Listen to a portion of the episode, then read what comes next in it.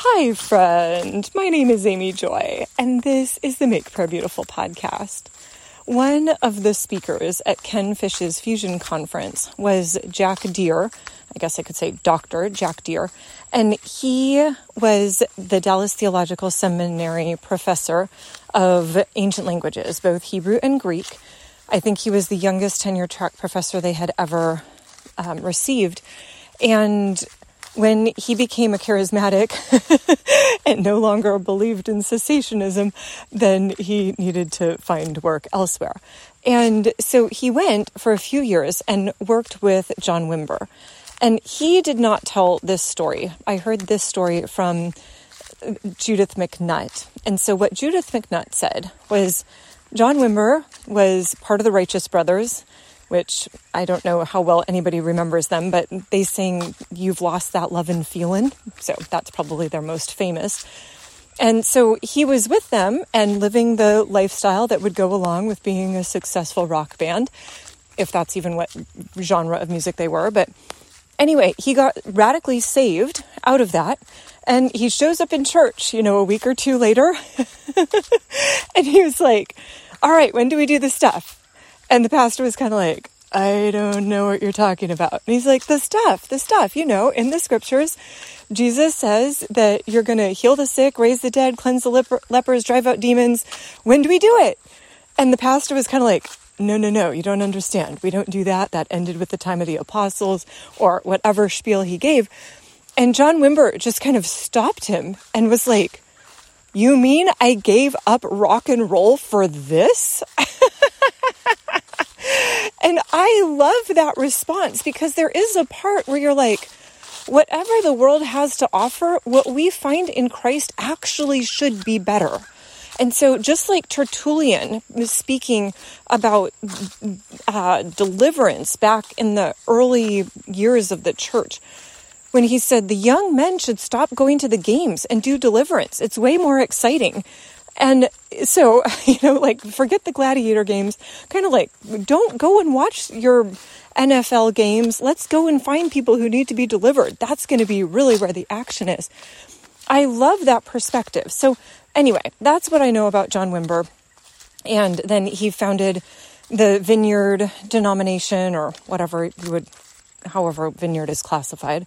So definitely more operating in the signs and wonders. And so Jack Deere went and spent four and a half years with John Wimber. And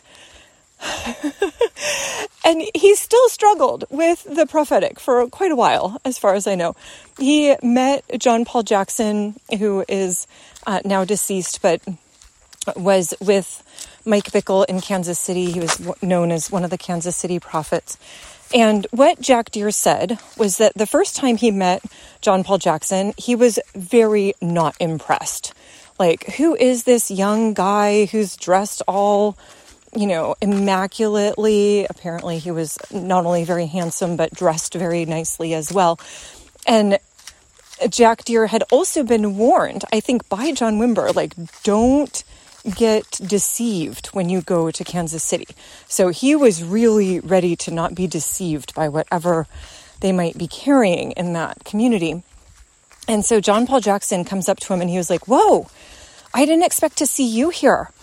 And uh, Jack was like, Oh, really? And John Paul Jackson said, Yeah, I had a dream about you a week ago, but I didn't realize you would be here today.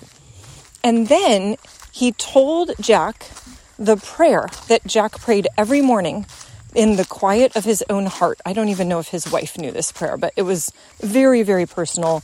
And it, he didn't share what it was. You know, all of us are kind of like, is he going to share, share it? But apparently, you have to be a John Paul Jackson prophet in order to know. And John Paul Jackson said, You will, like, the Lord has seen this request and it will be fulfilled in your lifetime. You will not die without seeing this come to pass.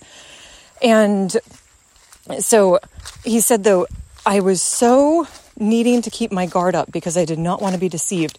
I was giving the man no help. There was no like lighting up of my countenance or jaw drop, like, that's incredible. He said, then my wife is there, and John Paul Jackson turns to her and starts speaking prophetically over her, and she immediately starts weeping. So she was not being very supportive in terms of keeping the uh, keeping the stiff upper lip and the poker face. But that was one of his introductions to the prophetic, and. he told a story then about how he and John Paul Jackson at some point there was uh, an opening to go and speak to the 10 to 12 year olds at the church. And I think they had about 200 of them. So large gathering of young people. And Dr. Jack was like, This is not going to be a problem. How hard could it be? You know, I have a doctorate and I'm an expert in the things of the Lord.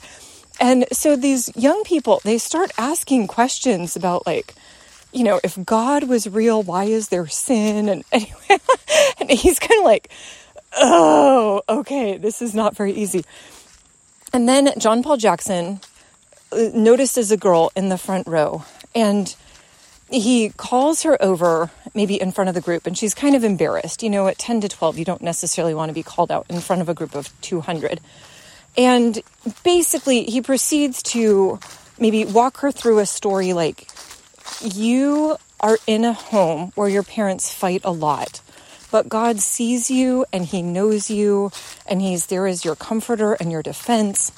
And I don't remember now if the girl started weeping, but it was a deep, it was a healing moment for her to know that even if her parents were fighting, that she was protected with the Lord. And I think the other part was it wasn't her fault. That was really what John Paul Jackson wanted to communicate to her, which again what a word of comfort and encouragement for this little girl. And so at that point, Jack was like, we actually need the prophetic because the scripture is true, but we don't know all the prophecies, right? Like the companies of the prophets in the time of, say, Elijah and Elisha, we don't have their writing. The Lord speaks more than just in the Bible. And so he said, the Bible is glorious and we celebrate it. But the Bible didn't have the prophetic insight to heal that girl's heart and her grief over her parents and their fighting. That was necessary by somebody who was listening to the voice of the Lord and was paying attention in the Spirit. And so, Lord, I just hand this story to you. This is, whew, this is intense to me to consider the ways that Maybe you have wanted to bring that 1 Corinthians 14:3 comfort, exhortation, encouragement to the people around me and I haven't known that you were seeking to do that. I haven't been paying enough attention. And so, Lord, I'm asking for an upgrade in my own ability to know how to hear your voice on behalf of other people. Lord, I thank you that you continue to teach me how to hear my, your voice on behalf of myself. but Lord, it shouldn't be that big of a step to go from me to others. And so, Lord, I'm asking that for me and for all who are interested, who are listening. Thank you, Lord. We love you. Amen.